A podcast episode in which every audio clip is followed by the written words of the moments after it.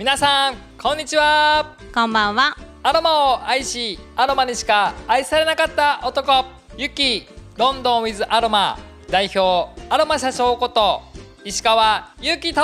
補佐役のアロマ部長磯村美也です。ZIPFM ポッドキャスト。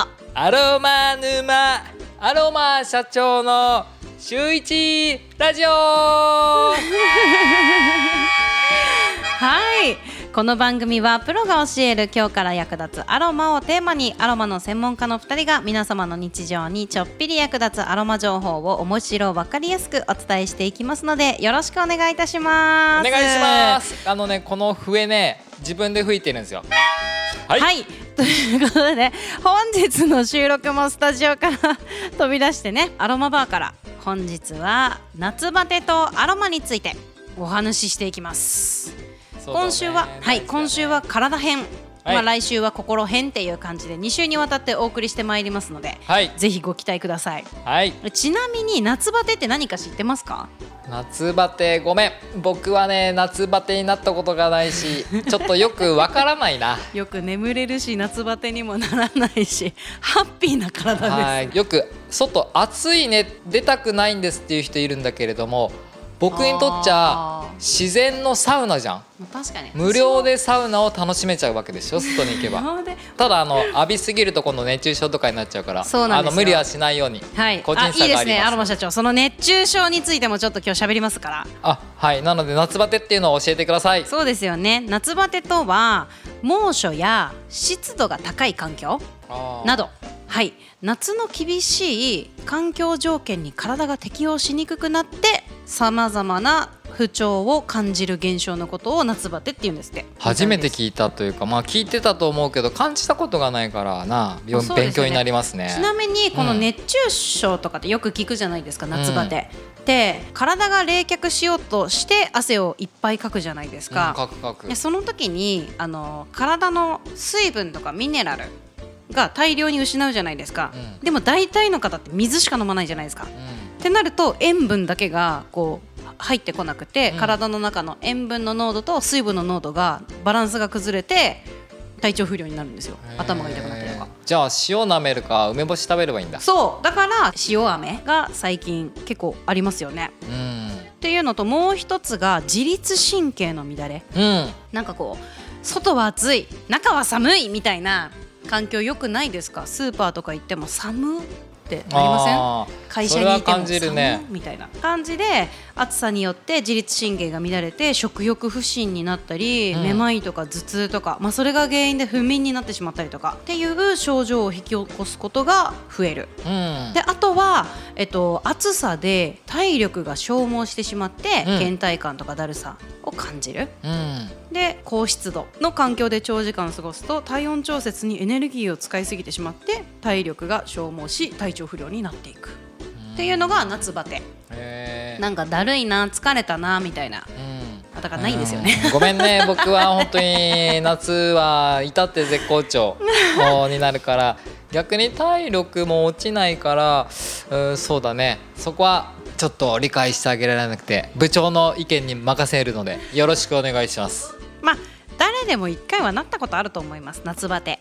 とか、まあ、熱中症とか、まあ、もちろん食事、まあ、前回のそのダイエットとも重なる部分なんですけど、食事とか睡眠とか運動、うん。適度な運動。っていうのがやっぱり健康には大事だとは思うんですけど、うん。まあ、夏バテ。それを助けるアロマ、体の不調をサポートしてくれるようなアロマを今日はご紹介できたらいいなと。聞いていってもいいですか早速アロマ社長がおすすめするはい。夏バテの中でもその熱中症であったりだとか、はい。あとはまあ体力消耗、はい、まあ、この辺りをメインでお伝えできればなと思いますね。うん、じゃあそもそもですけど体を冷やすアロマってあるんですか、うん。あるある。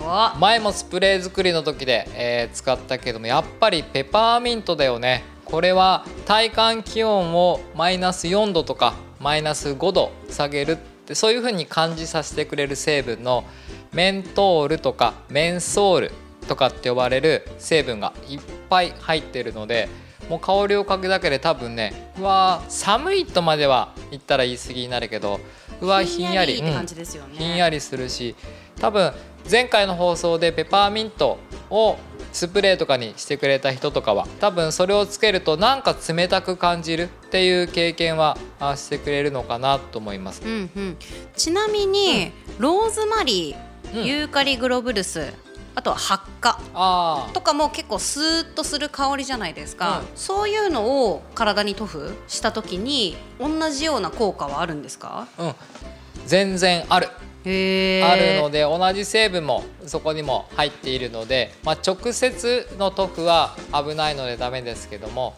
前伝えたようにスプレーにしてシュッシュと塗布をしたりだとかあとはこうクリームとか今こうジェルとか無香料のタイプああと夏場は日焼けした後とかは化粧水とかに12滴だけ垂らしてあげて塗ってあげると本当にひんやりするっていうのが分かると思うのでペパーミントは夏場は本当におすすめですね。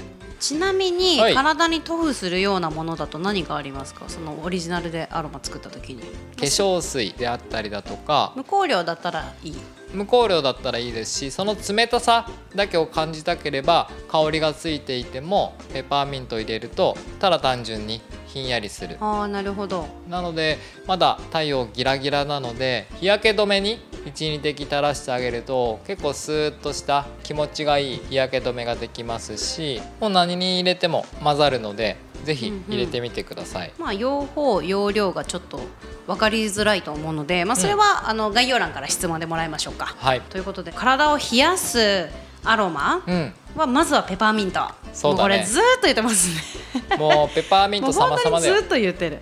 あとはユーカリグロブルスだったりローズマリーだったり、うん、ハッカ油とかティートリーとか。あティートリーもここに入ってくるんですね、うん、あとは少しマニアックなものでいけばカユプテって呼ばれるタイガーバーブのような本当にスーッとした爽やかな香りがある植物があって、うんうん、ベトナム産のカユプテ本当にねスーッとして気持ちがいい。これも同じように体感気温を下げてくれるのでちょっと挑戦したい方はカユプテと言われるものも頭に入れてまたネットとかでサーチしてみてください、うんうん、ちなみにカユプテの効果効能は？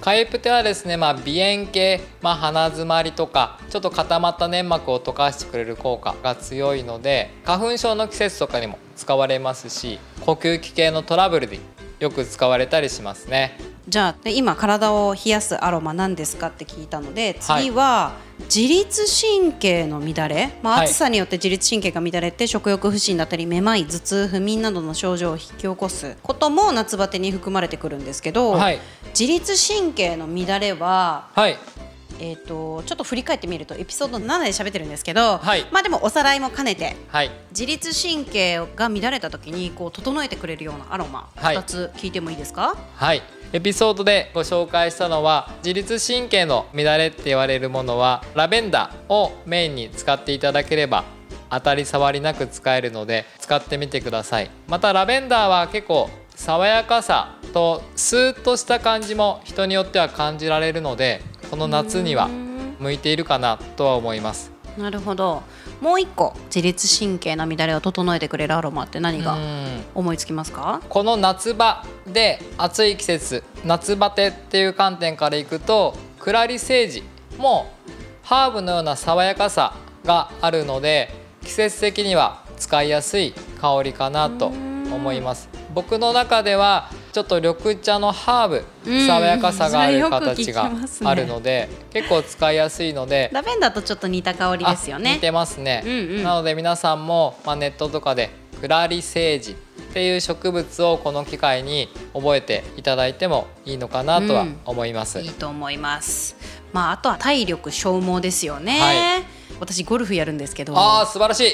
めっちゃ暑いんですよ。本当に倦怠感とかだるさとかもうそういう問題じゃないぐらい暑いんですよ。なんで。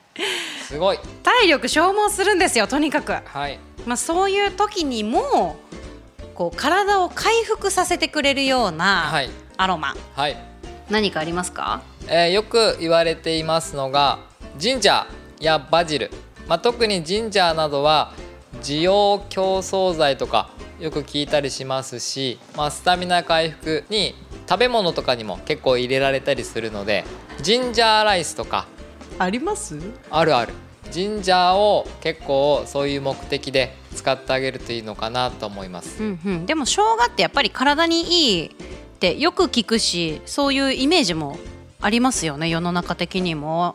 あの疲労回復のジンジャーの成分にはそのアロマの成分も含まれているので、まあ、その成分だけがアロマとなって、うんうん。小瓶の中にいっぱい入っているので空間とかに飛ばしうんて香りを楽しんで鼻から取り入れてもいいですしあとはマッサージとかで、まあ、ボディオイルにちょっと混ぜてあげて皮膚からそういう栄養分を取ってあげてもいいのかなねとは思いますね。まあ、だから体の回復を促進させるアロマうん。としてやっぱジンジャーだからアロマバスとかアロママッサージとかあお風呂につけてもいいですよーね。うん。本当に浴槽にジンジャーならば2滴3滴で結構香りが広がるのでこれちなみにトップミドルベースで言うと？ジンジャーは香りが強くて重くて長続きするベースノートになります。うん、でもまあジンジャーだけでもすごくいい香りですよね。ジンジャーも大好きだうん、ね、私も結構好きです。スパイシーだけど。あともう一つナツメグっていう香りがございます、まあ、料理をする方ならばわかるとは思いますけども僕の中ではヒノキをすごくすごく濃くした香りでうん。名前を言わなければ結構お客様これヒノキでしょうとか木木の香りでしょうとかっていうぐらい香りが濃くてしっかりしてるものもあるので、うん。夏バテ防止で体力回復、うん。はのじゃあジンジャーとかナツメグとか。ぜひナツメグ嗅いでみていただきたいですね。あんまり雑貨屋さんにはないかもしれないですね。そうだね。本当に僕たちみたいなうん。アロマ専門店とかでしか置いてなかったり、あんまり世の中にも出回ってないかもしれないので。ですね。でもぜひ嗅いでいただきたいですね、うん。いや今回この体に対して効果の高いアロマっていうのをうん。お伝えしているんですけど、うん。これ心の面でも体力回復ってあるんですか？これ次回の話題だからいいんですけど。ある。やっぱり恋焦がれた後は癒されたいよね。恋焦がれ 違うか。恋焦がれ恋恋焦がれた心を癒すアロマ。違うな。何と言えばいいかわまあからないけど、皆さん次回もお楽しみにしていてください。いうことだね。そういうこと。はいということで今回は夏バテとアロマ体編についてお話をさせていただきました。